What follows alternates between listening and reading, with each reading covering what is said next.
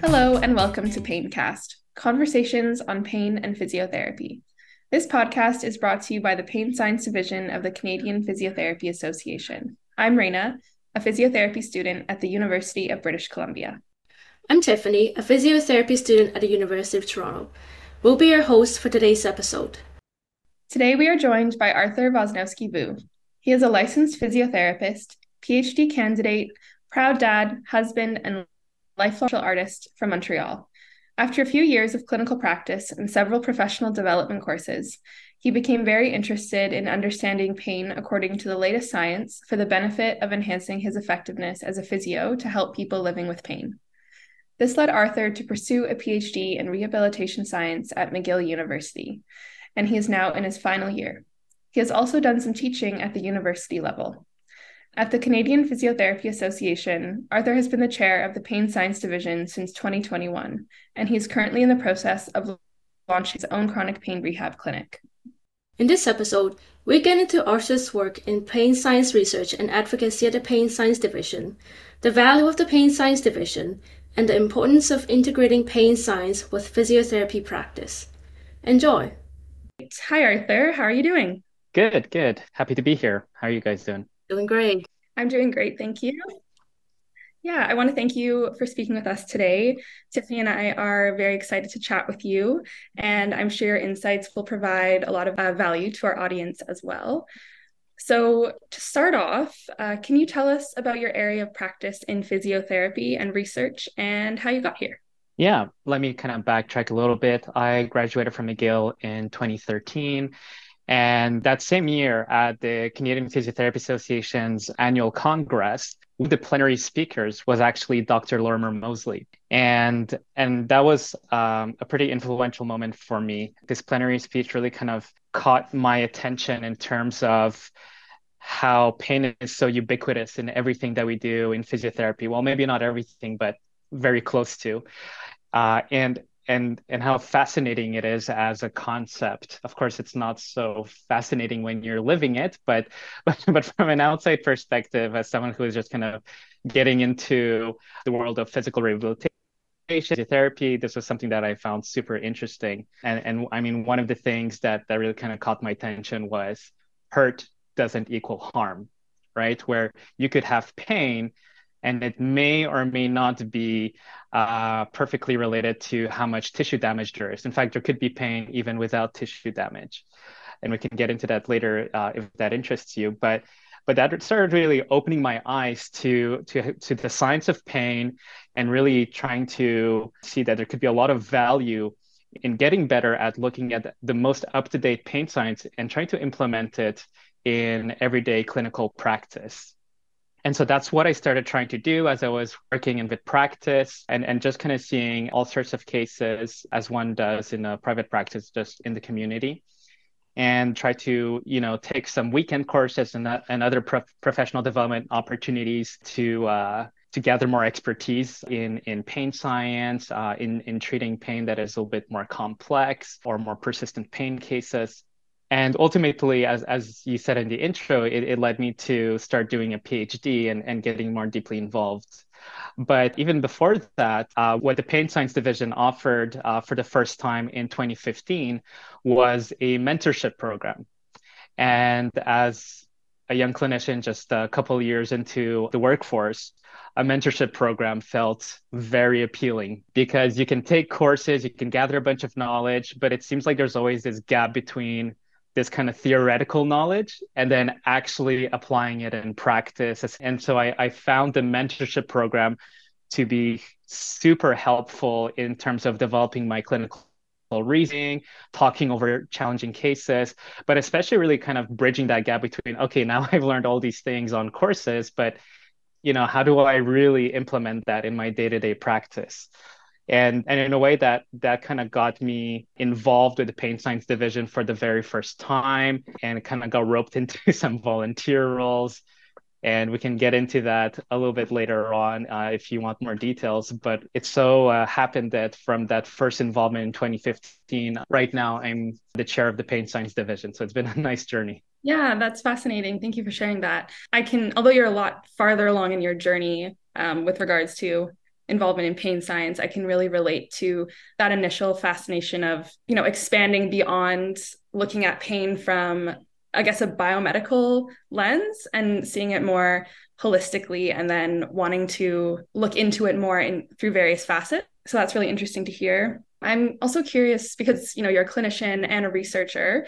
So I'm wondering how being both a clinician and a researcher has influenced your client care over the years. Mm-hmm. You know, uh, I, I, think I wouldn't be the only one to to say it, but I feel that there's a lot of benefit in getting involved in both areas. And now it's not for everyone to do necessarily, but you can do it to different extents. I did it in a relatively formal fashion in terms of actually pursuing uh, graduate studies, but uh, but you could also do it through through other types of involvement. But what I find very valuable is that sometimes, in some cases, clinical practice is not informed by evidence as much as it could be. And I feel that when you're involved with research, that's one way that you can really, really up to date with the latest evidence and, and research and and thinking already about trying to implement that in your clinical practice and be as evidence informed as you can with the most current evidence. Now you can also do that just by having a kind of disciplined uh, involvement in, in in keeping up with with the literature or taking courses. So this is kind of one way of doing it, but it's a bit more of a in-depth way of doing it since you really kind of get intimately familiar with the research process and and, and helps you kind of uh, interpret the evidence. And on the flip side, research sometimes can be perceived as being quite distant from the day-to-day reality that clinicians have in clinical practice and by remaining involved as a, as a clinician i think that there's a huge benefit in really anchoring your perspective as a researcher in in ways that take into consideration okay well how does it actually connect to the day-to-day reality of clinical practice. So really forces you to uh, be engaged in one world while having the lenses of another world at the same time and, and, and really being involved with that. And being a clinician scientist, it's something that I really believe in a lot. And in 2018, I did a panel discussion about it at CPA Congress, which a couple of years later followed up with a publication, an editorial in Physiotherapy Canada with co-authors uh, Dr. Patrick Purcell and Dr. Anne Hudon who are also physiotherapists, PhDs, and, and we talked about uh, in that editorial uh, about more in depth about what we feel are the strengths and values of of being involved in in both worlds. So if you're interested, you can definitely look that up. Uh, so it's an editorial in physiotherapy Canada, and so if you just look up like clinician scientists, uh, it's going to come up. Okay, wonderful.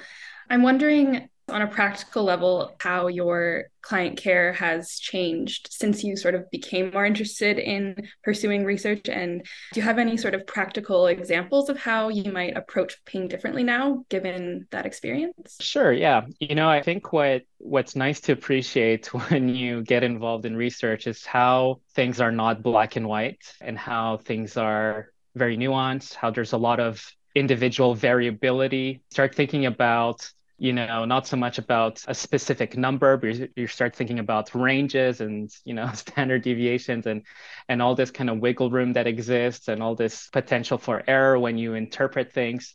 And so it, it really kind of forces you to have a much more kind of nuanced flexible way of thinking about uh, the evidence and how to implement it in practice so that you don't think about it as oh, this paper said that, therefore this is the right answer. And you just kind of follow that with maybe not enough kind of critical thought and integration. It, in a way, it, it, it kind of lends more space for, you know, clinical experience and uh, patient preferences and, and the other factors you take into account so that you can better shape what you can gather from, from the evidence. So, so I think that's one major strength that that I got out of uh, being involved in research because as a fresh out of school PT, it was very tempting, uh, very attractive to try to find these courses or, or or that really give you this complete certainty about this is the way to do it this is the way to look at it.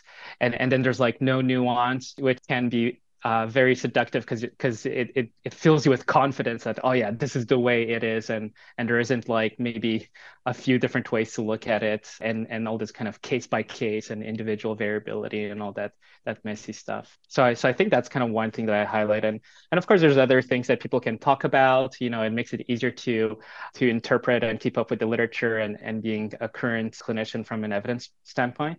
Also helps you to be a lot more comfortable test and retest and outcome measures and and all that stuff which is quite prevalent in research. So yeah so those are some of the things i'd highlight. Right. So i guess in, it's kind of made you a more flexible clinician in the sense of it allows you to take in all of this information you gain from research and all of the reading you do related to your areas of interest.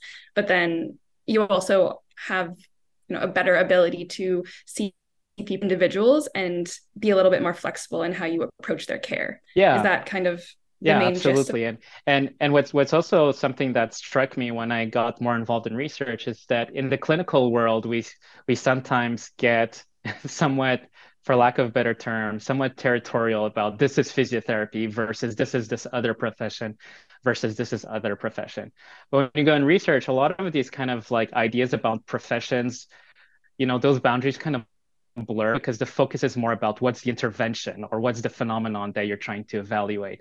And so now you're you're not thinking so much about from one profession to another, but you're really just thinking about the patient and what what could help them. And and I feel that kind of mindset is also very helpful to to adopt. Right. That's very interesting. I also wanted to circle back to your role on the pain science division of the Canadian Physiotherapy Association. So I'm curious to hear more about what brought you to the pain science division and why you're passionate about your current role. Mm-hmm. Yeah, so as I alluded to earlier, you know, there was a plenary talk in 2013 from Dr. Lorimer Moseley. There was my initial involvement uh, a couple years later with uh, the mentorship program at the pain science division and those were kind of like my my first the first hooks that that really kind of got me hooked on pain science. But i think what really kind of got me interested in being involved on the one hand you can think about it in a way that's maybe not only tied to the pain science division but maybe just to like any volunteer involvement let's say in the canadian physiotherapy association. And it's this idea that when you get involved, you can play a pretty big part, a pretty influential part in in how the profession is evolving and within a something like the pain science division within the practice area that's that's interesting for you. And so you really get into these really interesting leadership opportunities that that can really shape where the profession is going. And and so if you are in a situation where you know maybe you got into physiotherapy having a certain vision or idea of what physiotherapy should be then once you actually started uh, working uh, or or even when you're still at school maybe you were faced with certain situations that made you realize a discrepancy between what your your your vision or your ideal of what physiotherapy is.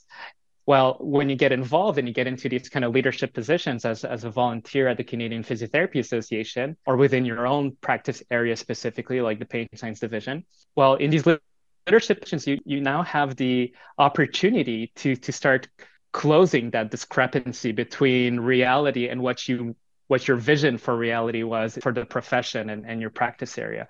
And so there's this wonderful opportunities to, to be involved with that. Uh, also, from a standpoint, and this is kind of really the same thing, advocacy.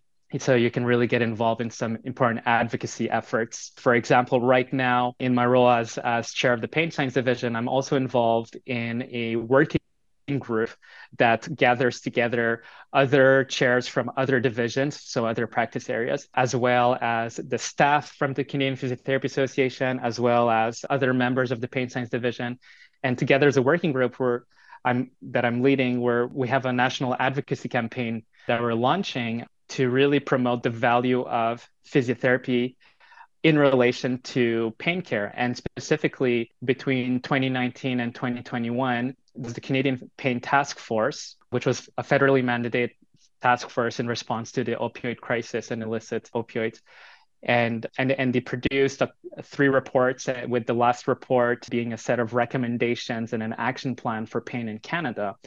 And so and so you have these recommendations from the Canadian Pain Task Force report and at the Canadian Physiotherapy Association and in my role as chair of the pain science division, we decided to to go ahead and step up and say, okay, you're identifying all these gaps in pain care in Canada, you're making all these recommendations.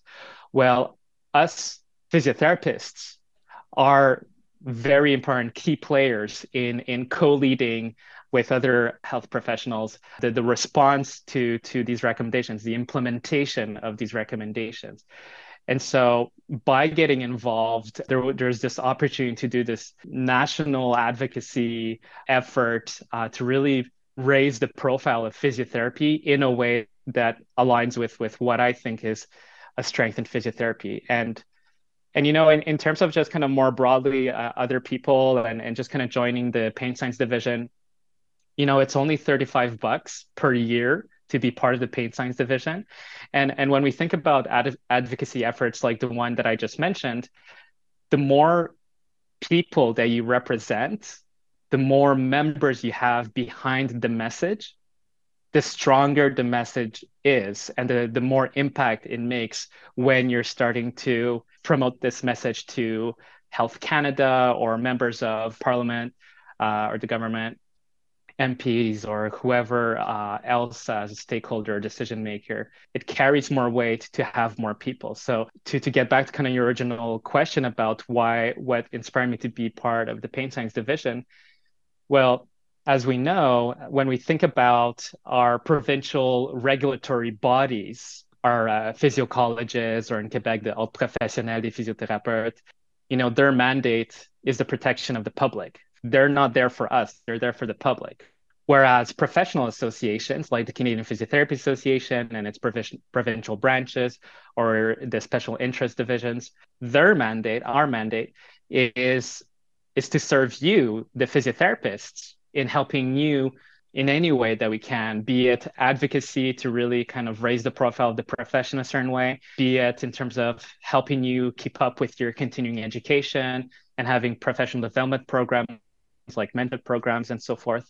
So if you want to be help helpful with the advocacy effort just by being an extra number in the number of members you're already making a big difference in in helping move the profession forward. And then if you decide to get more involved that that's totally up to you. But these are these are the kind of things that that really motivate me. At first i wasn't even sure if i was going to get involved but i just wanted to contribute an extra number in terms of a paying member uh, behind any advocacy effort that would happen. Yeah, so it seems like being a part of the pain science division is really a key way to make change in the field.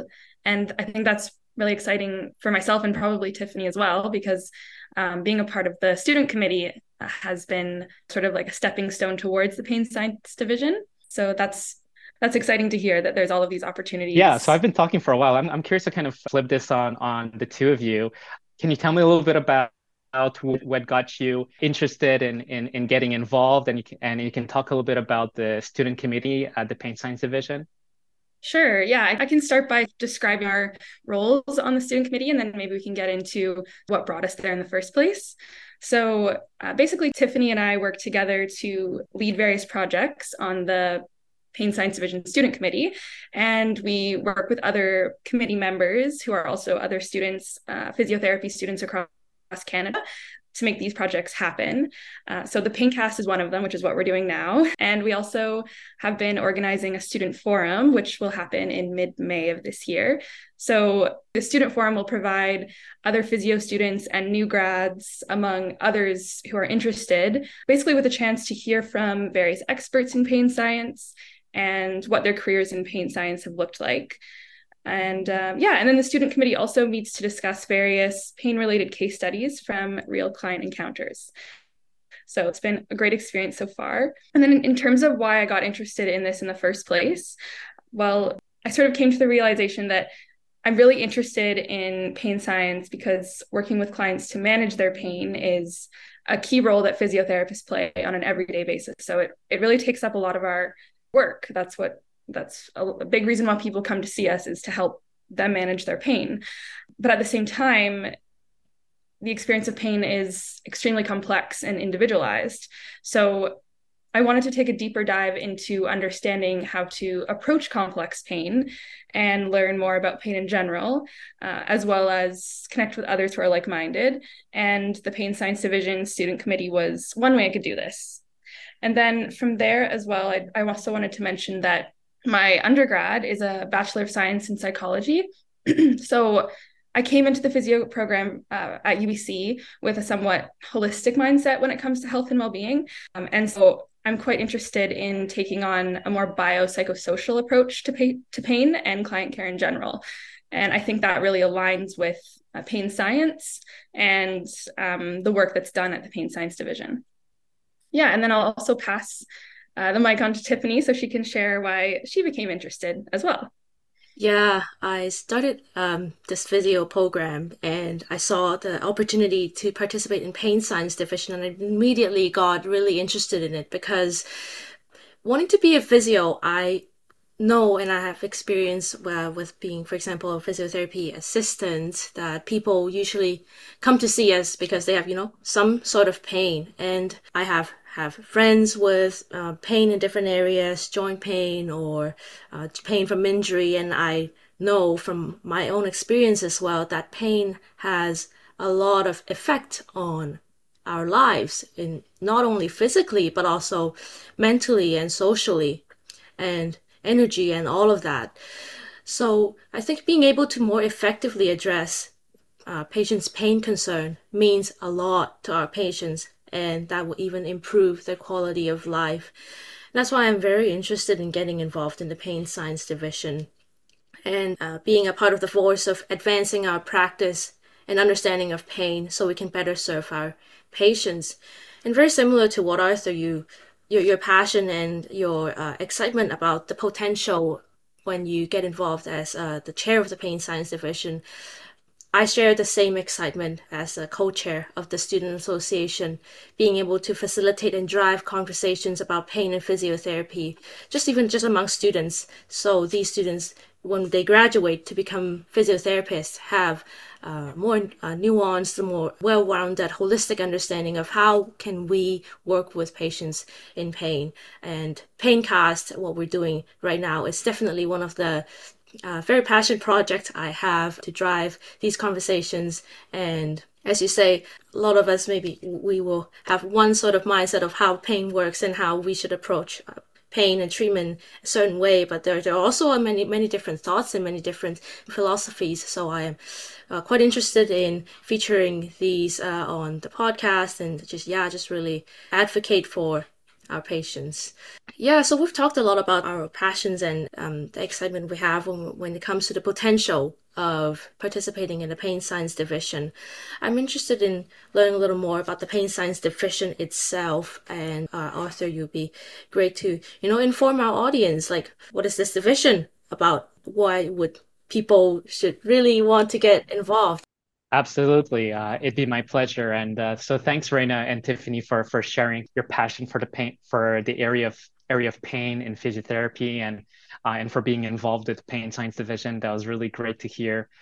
I mean, you know, this this is something that I think the three of us could keep going and going, talking about how how we're passionate about this topic. I mean, you know, one of the things that I find is is just so interesting is that pain is probably one of the most difficult topics to explore, one of the most complex, very individual experiences to phenomenons to explore. Uh, and, and pain is, is such a fundamental part of the human experience, regardless of whether you are currently a patient or just not a patient going by uh, through life. I mean, pain is inevitable. And, and, and so it's such a fascinating to explore.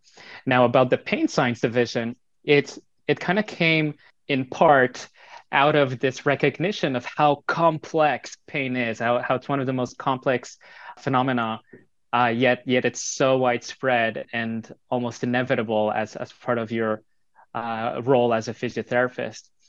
And, and so it's not just about thinking about pain in terms of chronic or, or persistent pain, although that is a big part of it, and, and considering the unique considerations of conditions like fibromyalgia or complex regional pain syndrome, for example, you know that does require a, a, specific content expertise. And, and that, was, that has definitely been one of the drivers for forming the pain science division. But it's bigger than that. It's it's also about having a deeper understanding of pain and the complexities of pain as as uh, Raina was highlighting the biopsychosocial model and and how there is this recognition that body and mind are not separate they're inextricably intertwined with one another and always present together, uh, although maybe in different ways, in different proportions. And so to help people better understand and manage pain in all its complexity, regardless of whether it's chronic or not, but especially, of course, uh, in chronic and persistent pain conditions. In 2008, a a long-term effort towards creating the division uh, came to fruition, and in 2008, the Pain Science Division was formed, uh, the Canadian Physiotherapy Association. And um, for those who are not familiar with the terminology at the Canadian Physiotherapy Association, divisions are the word they use for special interest groups. Uh, and so, the, and so uh, the Pain Science Division was formed then, founding chair being Neil Pearson. And then since 2008, the Pain Science Division has existed, as I said, to really serve physiotherapists, to support physiotherapists and advocate for them in the area of pain and trying to better understand and manage pain, but also to facilitate networking and connection with other like minded clinicians, educators, and researchers that have the same interest at the intersection of physiotherapy and pain. But as well to really facilitate the bidirectional translation of knowledge between pain research and clinical practice. And, and that kind of alludes to what I was talking about earlier, how both research and practice benefit from, from one another and, and could be better integrated uh, in both directions. And so the idea, um, the vision uh, behind the pain science division, since it was formed and, and it continues to be the same vision, is to really support physiotherapists to help Canadians with pain to live better with the help of physiotherapy. And there's a there's a whole range of activities that we have at the pain science division, a lot of things that we do to achieve these goals. We, we talked about the advocacy efforts that exist and, and how uh, members can choose to be involved either actively or just by being a member and boosting our numbers.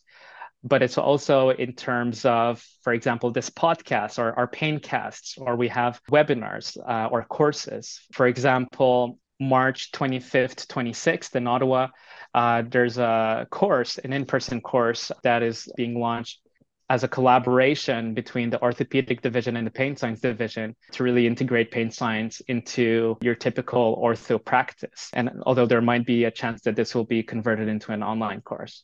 Or another webinar that we're offering in April, April 13th, we have a panel of experts that are going to make a series of presentations and, and open up for discussion about what every physiotherapist needs to know about opioids. And so you can register through that for that through Embodia or with uh, the way that Embodia is linked with the Canadian Physiotherapy Association. If you're one of our members, you would have seen it in, in our recent email, or you could see it also in our social media. And then that's March, that's April, boom, May, May 18th. What do we have? The Pain Science Division Student Forum that, that was mentioned earlier. And so there's there's all these offerings that are sometimes more like a traditional course where you're learning towards more discussion and debate, towards more kind of also facilitating career path decisions like the student forum and being and kind of shining a light on um, all these different things that are interesting. And so there's there's that. We have the mentorship program, which I mentioned. We have throughout the country these journal clubs that are called Pain Science to Practice discussion groups. Although they're clinically oriented, the focus of discussing journal articles is about how to implement them in practice.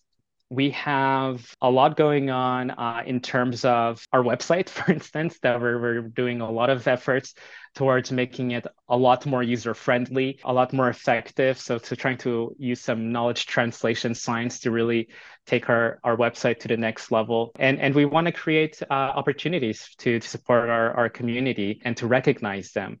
And so, from the world of research, we have a pain science research grant that comes out every second year. There's one right now uh, that's active. There's a clinical specialty program that's administered through the Canadian Physiotherapy Association. And we have in the past and, and want to continue recognizing our members uh, for their achievements. So, I guess to recap, because I've been going, I've been kind of listing a lot of things now. it's to help you with your education, staying connected, having a community, and and to help to move the profession forward in, in, in this area of practice. Wow, yeah, the pain science division is really doing a lot. And audience, if if you're a physio or physio student and not involved in pain science division yet, I think it's really worthwhile to get involved. Yeah, and I'll just jump in. And, and if you want to kind of get a taste of, of what what's out there, there's a few things that that you can access that even if you're not a member yet. For example, painscience.ca is a self-administered professional development tool that we created you go on the website, you fill out a, a questionnaire that helps you identify where your gaps in knowledge in terms of the area of pain and, and physiotherapy. And then once you've identified your gaps in knowledge uh, on this website, again, it's painscience.ca, you, you have a list of resources so that you can fill that gap in terms of either reading articles or webinars or courses or, or, or what you like. And then there's also Paincast, which just very recently is now on Spotify. So, which really kudos to Tiffany and Raina for for doing that. So if you if you're not yet a member and you want to get a taste of what we have to offer, these are things that I encourage you to check out. And then if you do become a member, then then there's a lot more you can even access. This gets me really excited about, again, the potential of what Pain Science Division can do in uh, serving physiotherapists, but also uh, the broader community I I've, I'm curious about Arthur. Uh, I know you won't be the chair next year, but being the chair right now and pushing these resources and advocacies and educational opportunities for our physiotherapy community, what is your vision of pain science division in the next five to ten years? Like, what would you want pain science division to be at? What it's what you want to be like mm-hmm. by then? That's a that's a good question. Uh, I mean, you know, uh, at a micro level, you know, we're we're hoping to continue to showcase the our strengths, but also to polish off the things that are not working as well as we'd like them to. So there's been a, a long-standing effort towards improving our website and, and how uh, easy it is to be aware and remember everything that we have to offer and, and to engage with it with your day-to-day practice and staying up to date so there's all these things that we're working towards proving um, but that's kind of like at the micro level. And and of course all the things that were that i've already mentioned in terms of our offerings but you think of it maybe more at a macro level. And this is something where i'm going to borrow or be inspired by one of the past chairs that was here at the pain science division before me. So one of the past chairs janet holly we, we had some nice discussions about the kind of long-term vision for the pain science division.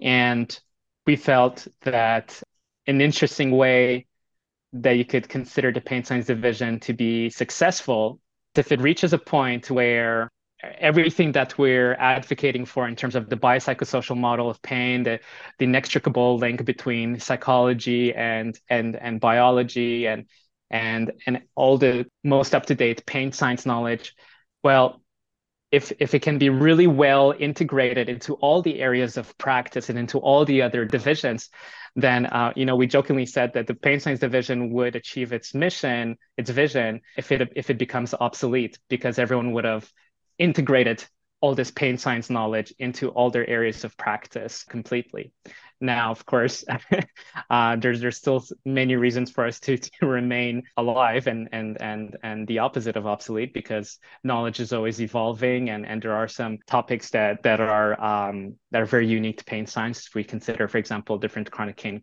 chronic pain conditions, but that's kind of one way where we saw that that the vision, the big success of pain science really lies in the collaboration and integration across all practice areas in physiotherapy right? Yeah, it, it is a macro level vision that, you know, one day if we can integrate this understanding of pain science uh, among the physiotherapy community such that every physio can very effectively help patients manage their pain that would be a very eschatological vision that the pain science division would have having that in mind what are some unique challenges as of the pain science division right now that you are, for example, encountering or seeing as you're leading the pain science division that would be barriers to achieving the micro level goals that you mentioned and also this macro yeah I, I think in large part one of the, the the main challenges of the pain science division is for people to really understand what we're about. And and the reason why i list it as a challenge is because it requires a little bit of explanation. It requires a little bit of nuance to really think about why is it important to have a dedicated special interest group that looks into the science of pain and, and complex pain conditions. It's been sometimes for instance questioned well isn't this topic isn't this uh, isn't pain already covered as part of for example the orthopedic division's curriculum and, and, and the content that they cover? And so I think the main challenge in the pain science division is for people to is to shake any misconceptions about what pain science is. Sometimes some of the misconceptions are that you know you you practice uh, in this kind of traditional biomedical way, and then when it doesn't work, or you hit a wall, then you switch to the biopsychosocial model, right? And and then you you integrate that. But that's a huge misconception because you should be practicing like that from the get-go and and and not further down the line. And sometimes the misconception that pain science is this completely other thing and that we're maybe excessively involved in psychology or whatever but but it isn't right? That, that the whole idea of pain science is to take what you're already doing the solid tried and true practice principles and knowledge of physiotherapy and to, to build that to expand on that with the recognition that that even though we are physical therapists you cannot remove the psychology from the person in front of you when you're going through your interaction. So it's about having a level of knowledge that allows you to take that into account without necessarily being or pretending to be a psychologist. That's that's kind of one example. So so pain science is relevant from the start and not just later on. Pain science is about building on what you already know, not about completely changing what you're doing.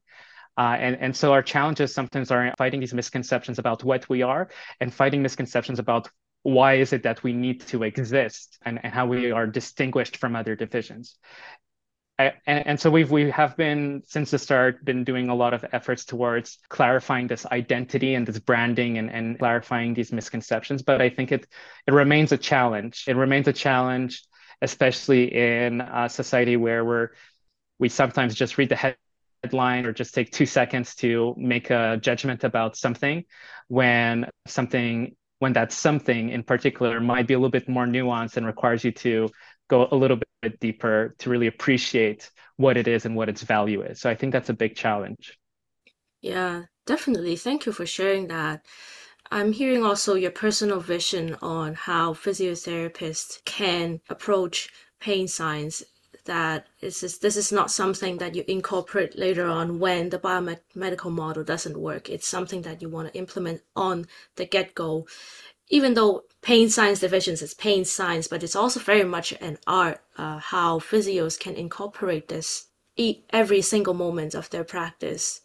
Can you elaborate a little more on what does that look like? And for example, for an ideal physiotherapist to be able to do that, what what do they do you on a daily basis? Yeah. So I think you know there's a couple of ways to to answer this question.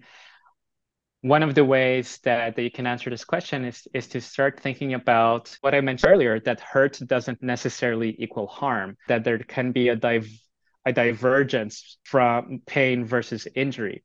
And so when you're thinking about traditional biomedical model, you, you have certain expectations about about, you know, if you have a certain type of injury of a s- certain level of severity, and and then you have certain expectations uh, for tissue healing of how how or how fast the tissue healing is and, and how much pain you'd expect to have. But we know that pain is not this direct measure of how much tissue damage is. It can be very closely correlated in some cases, but in some cases, you can really start to see that the amount of tissue damage and how much pain there is might be only somewhat correlated and not perfectly correlated. Now, this is obviously different from case to case, but but starting to recognize when pain and the disability associated with pain start to go in a direction that is different than you'd expect from a traditional biomedical view of, of tissue damage and repair. And so I, I think that that's a really important thing to consider because if you are diverging from this, how much pain or how much time it takes to recover based on this traditional biomedical model of, of tissue injury, that means that there's other stuff going on uh, and to a different extent for different people. You can think about genetics, of course, but you can also think about uh, sensory sensitization factors where you start to becoming you start to develop uh, sensitization in relation to things that your body perceives as threatening. And so you can have quite a bit of pain with things that aren't necessarily causing tissue damage. You could have some psychological factors that are really important to consider, be it catastrophizing or fear, and that can really amplify any existing pain that you have, or it can really kind of explain why you have this amount of activity limitations or participation restrictions, even though you have this amount of tissue damage, and, and you'd expect that, that over this timeline, the pain disability would have resolved. And so by you start kind of with that recognition, that understanding, and from there, what can be a really good way of approaching it is to think of the difference between screening and assessment and then doing risk stratified management. And so when you're thinking about the biopsychosocial model, it's good to have a strategy so that in your evaluation, you kind of screen across all the areas the biopsychosocial model uh, to see if there's anything that could be relevant, you know, screening about support from others, thoughts and feelings, understanding of pain, how they're coping with pain, uh, how it's affecting their activities. And you just kind of screen, uh, do some screening that way. And when you you pick up some signals that, hey, there seems to be something going on here, then you take a deeper dive with, with an actual assessment, uh, something that goes deeper than a screening. Maybe as you screen all these different things, you identify that, hey, it sounds like there might be some excessively negative perceptions about their pain, or they're thinking about, they seem to be really, their mind seems to be really stuck on it. Okay, now you've got your clue to do an assessment. And so you go and you administer the pain catastrophizing scale, for instance. And then as you're doing that, it's about identifying from a biopsychosocial standpoint, you know, what is your biggest barrier? What is your biggest ball and chain that is preventing you from move forward because if you don't take the time to identify what seems to be the biggest barrier you might be doing everything perfectly yet see very little or limited improvement in the person's pain and disability because there's something there's an important barrier that first needs to be tackled before moving forward with the rest.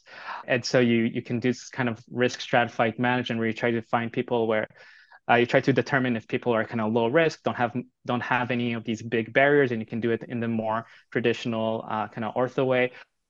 Or if you're identifying that there are one or two barriers or many barriers, and see if there's higher levels of risk, and so you need to adapt the approach to either be targeting the sensitization processes or to target the psychological or social barriers. And so it's really thinking about all this complexity from the get-go, recognizing that stuff like sensitization can happen within a week. It doesn't have to happen after three months, like the chronic pain definition. And to recognize that if you do that, you could prevent the development of chronic pain or when there is chronic pain to better manage it. Right. So it sounds like a key part of the biopsychosocial approach to managing pain and client care is to first always be on the lookout for signs of central sensitization and things like that. And then once you can, once you sort of become suspicious that other things are going on, having some clear strategies to investigate this further. And I want to I want to circle back to talking more about your research as well. I want to take a deeper dive into that because um, I know your PhD is coming to an end. You've almost finished that journey. So I'm wondering if you can tell us a bit more about your research and where you're headed. So this kind of builds nicely on, on what I just talked about. You know, as physiotherapists, one of our main treatment tools is to prescribe physical activity and, and exercise as, as part of someone's physical rehabilitation and, and as a non-pharmacological pain management strategy. But when you consider the research uh, and, and the reality of it, you only tend to take advantage of, of the therapeutic effect of rehabilitative physical activity or exercise if the person adheres to the recommendations consistently and for a long enough period of time so that after a sufficient number of weeks or months, you you build the benefit of exercise physical activity on on on pain and disability, quality of life, and so forth. So so one of our main interventions in physiotherapy depends on on those conditions. Yet for a lot of people with pain, as soon as they start to move, as, turn, as soon as they start to engage with a physical activity, they can have these immediate increases in pain, or they can have these immediate reactions in terms of negative thoughts and feelings, or, or in terms of kind of like their sensory sensitization, it can start having reactions right away. And so these immediate sensitized reactions to physical activity is the topic of my PhD. I'm looking at sensitivity to physical activity, trying to better understand it. What are the underlying processes of it? what is the prognostic value of assessing that and, and how can it guide and inform treatment uh, kind of in this like risk stratified way that i mentioned earlier and also to try to better standardize this kind of evaluation because right, right now a lot of physiotherapists uh, are likely thinking about the kind of immediate pain reactions and, and other reactions that people have when they try to do a physical activity. But for the purpose of having better prognostic value, there is value in, in, in making it more standardized and robust as a approach to assessing sensitivity to physical activity and, and thinking not just about kind of long-term outcomes like pain and disability three months down the line, but also thinking about in the days right after the assessment, the what are the odds of having pain flare-ups and stuff like that. So so that's kind of my my research area and and something that I think it kind of speaks to uh, some of the stuff that I mentioned earlier. That on the surface, when you think about pain as a topic in physiotherapy, it seems relatively straightforward. But the moment you look beyond the surface, you realize that there's all these nuances that, although they may seem like almost like semantics, thinking about like reactions to physical activity right away versus later but it makes a whole lot of difference in your in your day-to-day management if if you can't get them on board with the physical activity program because of how they react in the moment right away then you you can't get the benefits that that you're aiming for down the line. So so that's kind of what i'm i'm doing with my phd i'm i'm curious about what other research to practice gaps you've seen Mm-hmm. There's there's always so many areas that that are so interesting and, and that could benefit from from more research. But uh but I'll just name maybe another one that I find is really important and and one that I'm working on as a side project with a colleague, and it's trauma informed care. So the Canadian Pain Task Force report actually highlighted that equity oriented, trauma informed, and violence informed approaches to care are a really important framework for us to operate as, as clinicians, but also as, as, as researchers and educators. And for those who aren't familiar with trauma informed care, what it essentially refers to is when you're thinking about a patient, you know, or any person out in the community everyone has their own baggage that you might not be aware of. And that baggage may include some traumatic experiences or, or near traumatic experiences. It could be in terms of physical abuse, it could be in terms of sexual abuse, it could be in terms of uh, some something that happens more at a systemic level or or, or uh, historical level, but but still very much affecting your your reality. And if we're not careful with how we interact with patients, we can inadvertently re traumatize patients. We can trigger these past traumas with the things that we do. If we think about physiotherapy and you think of manual therapy or even just how our evaluation process, if you're asking someone to remove a piece of clothing, but they've had a history of sexual abuse, or if you jump into doing some hands on therapy without providing choice and asking for permission and explaining what you do ahead of time. Someone, for example, with physical abuse or uh, torture victims uh, or, or other abuses might might might be re-traumatized and, and, and triggered by you kind of jumping in there too quickly and not providing enough explanations ahead of time and, and providing choice and, and engaging in it with uh, a sense of collaboration and, and and we think that that it's that it's something that's rare or, or whatever But in, in reality, it's quite common, much more common than we think. So there was a study a little over 10 years ago that was focused on these kind of traumatic adverse experiences. And they found that in general, in Canada, three out of four Canadians would have had at least a one traumatic experience in their lifetime. That's three out of four in the general population. And if we think about the risk factors for developing chronic pain or persistent pain, these these kind of early life adverse events are a risk factor. And so you're probably dealing with an even higher prevalence than three out of four. And so, so it's a really interesting topic. And I realize that I'm going a little too deep into it. Obviously, I'm I'm very interested in it, but it's a it's it's another interesting way to to think about how pain science applies to uh, many areas of practice. If you were doing pelvic floor physiotherapy, for instance, where it's not about trying to directly ask a patient about their trauma and directly intervening on it because that's really the scope of practice of psychologists. But it's about adopting certain principles in how we interact with patients and how we introduce treatment options and and and apply them that are least likely to re-traumatize and trigger past traumas. And it comes from a place of recognizing that there's a really high prevalence of of canadians of people living with a past traumatic experience Right. And so I guess I'm also curious about how that gap can be narrowed because I think trauma informed care and providing that care to patients takes a lot of skill and learning. So I think we have to be open to that first as physiotherapy students and physiotherapists. But I'm wondering what can physios and physio students do to help narrow that gap in their application? Yeah. So, for example, if we're on this topic of trauma informed care, Alberta Health Services have created these series of, uh, of free e modules on trauma informed care. And so you can just go on Google, write Alberta Health Services trauma informed care e module, and, and you can you can do that for free and and you'll realize that as much as it sounds like special skill or knowledge you'll you'll kind of realize that you're actually probably already doing a lot of it without realizing that it fits under the category of trauma and care, but it just kind of maybe comes from a place of trying to have person centered care and just general social etiquette, I suppose.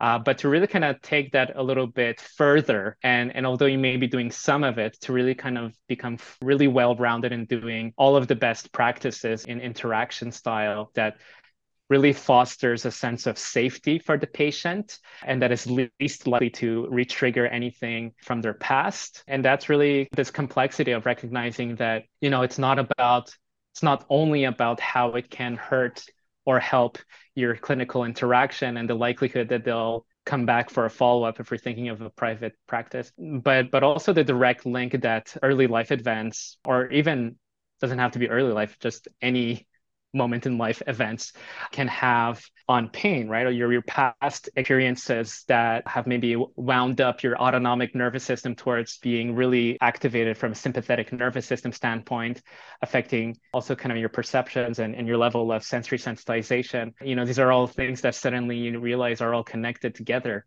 and it can start from a simple place of having adopting principles of, of interaction and having an awareness that there can be past traumatic experiences and they could be relevant across all these spheres. And, and, and this is an area of research that in physiotherapy, but also in general, uh, is relatively new-ish, but really still has a lot of work ahead of it. And, and so some of the research that I'm, I'm working towards as a first step is conducting a survey across all healthcare professionals in Canada who treat people with chronic pain to see the extent to which they're uh, aware of trauma and trauma informed care.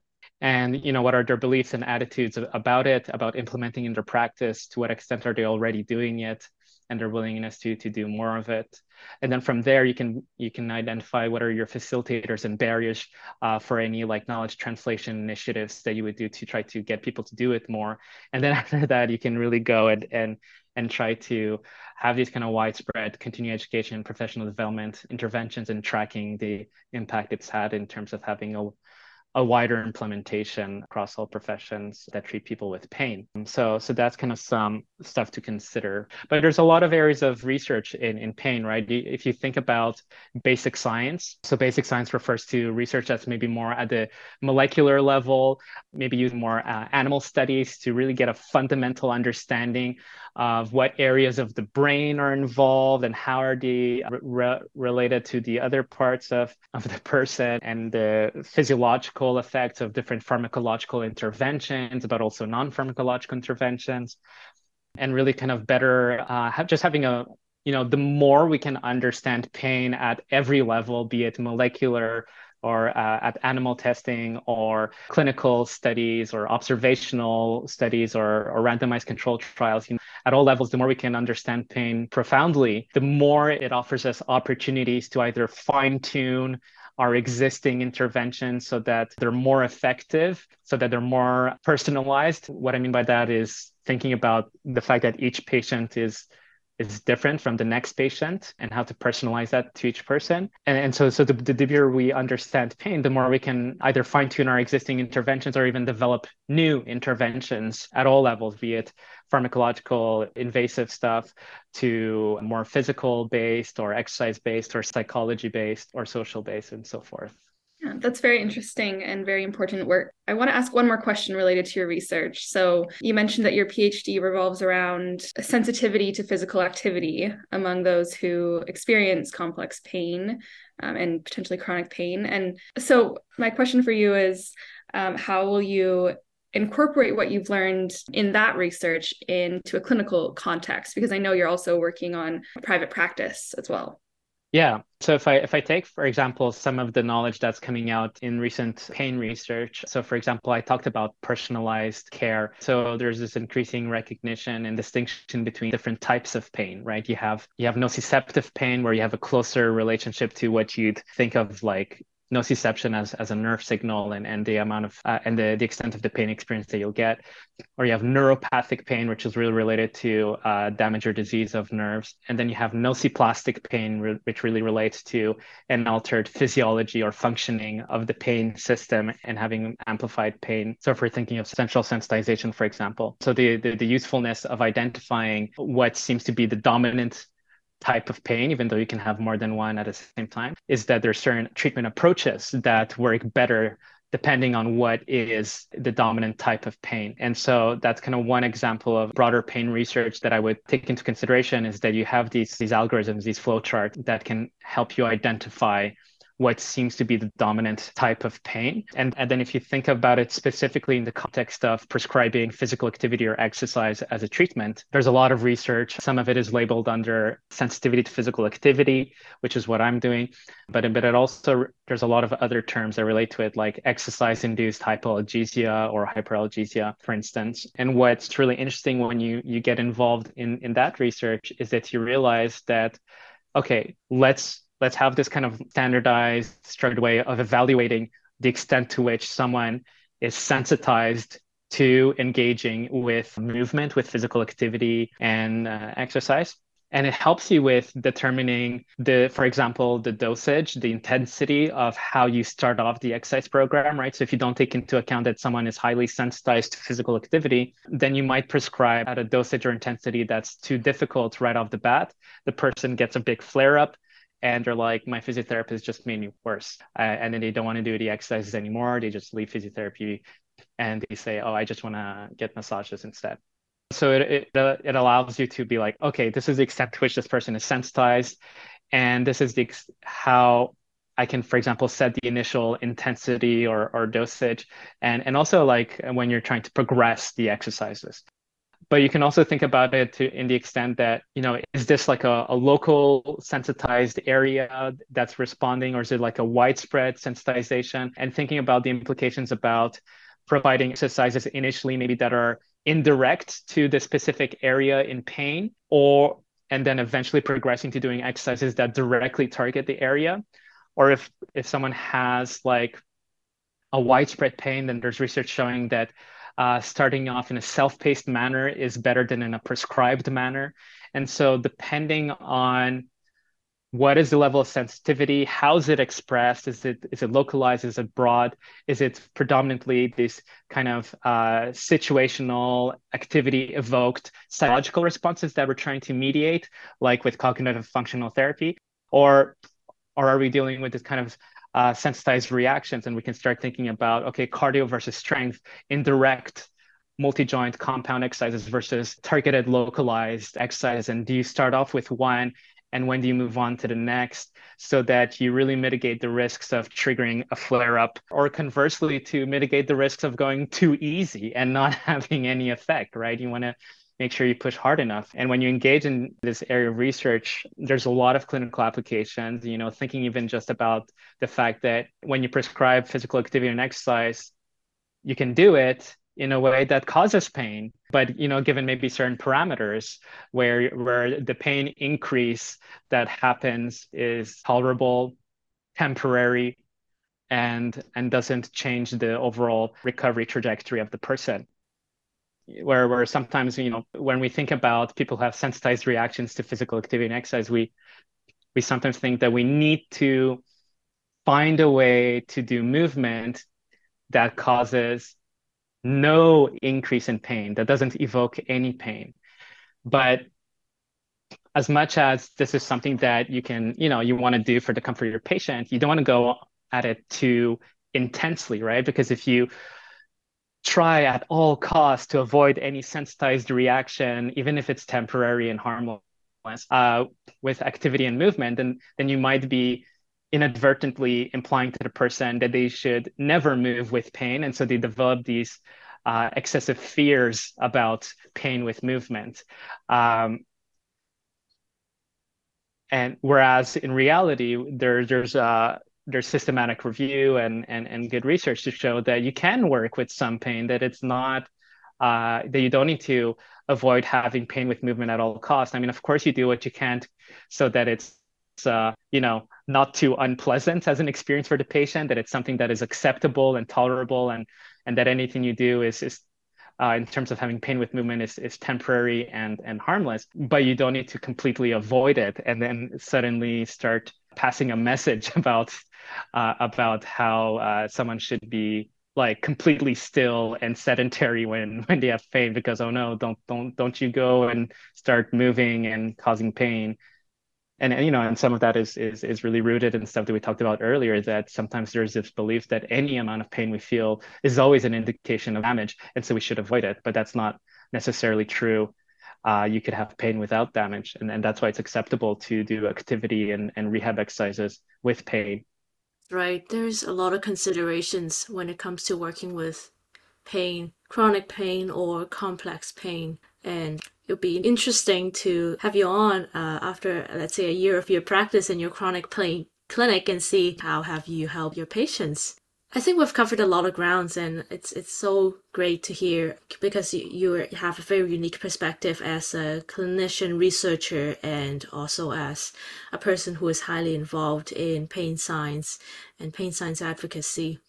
Uh, how do our audience learn more about the work that you're doing, the chronic pain clinic that you are opening, and uh, get in touch with more of the things that, uh, for example, your research as well? Yeah, thanks, Tiffany and Raina. So, as I'm uh, seeing the light at the end of the tunnel, uh, the tunnel being my PhD, I'm I'm gearing up towards the next phase in in my in my career. And so, as I'm winding down my PhD, I'm in the process of launching my own clinic, the Chronic Pain Rehab Clinic. And, and so if you want to learn more about me or get in touch with me within the next few weeks or so or next month, I should be finalizing my website, www.chronicpainrehab.ca. You, you can get in touch with me through there or my social media handle at Chronic Pain Rehab. And so right now, probably if you go there right now, it's all like sort of under construction or not really available. But within the next few weeks or next month or so, that will be a way for you uh, to be able to get in touch with me. And as I start posting stuff, uh, the knowledge that I want to share and my perspective. Great. Thank you. Do you have any final things that you want to cover, want to say to our audience? Um, I would say look us up, look up the pain science division. If you know, if, if you're listening to this through Spotify, look up the description, and and uh, and you should find some links to to learn more about the pain science division. You can look at our professional development tool, the painscience.ca. Look us up, become one of our numbers, right? Sometimes people say, I don't want to be a number, but I'm encouraging you to be a number. If you you pay the 35 bucks annual fee to be a pain science division member then we have more members and then we have a stronger voice in our advocacy. But you'll also benefit from everything that we offer in terms of webinars and and podcasts and mentorship programs and pain science practice discussion groups and networking and all the efforts we're doing to do knowledge translation and so on and so forth, which you've heard about a ton today. So I encourage you to to look us up, uh, reach out to us, reach out to Tiffany, reach out to Raina, reach out to me, reach out to anyone at the Pain Science Division. We'd be more than happy to to talk to you. Amazing. And if you enjoyed listening to this episode, give our podcast a rating, great rating. It will help us with uh, the algorithms and all that. And make sure you spread your word to your fellow physios and physio students and anyone interested in pain science. Thank you so much, Arthur, for spending time with us and talk so much about pain science. And I wish you all the best with your PhD and opening up for your chronic pain clinic. And to our audience, all the best to you as well.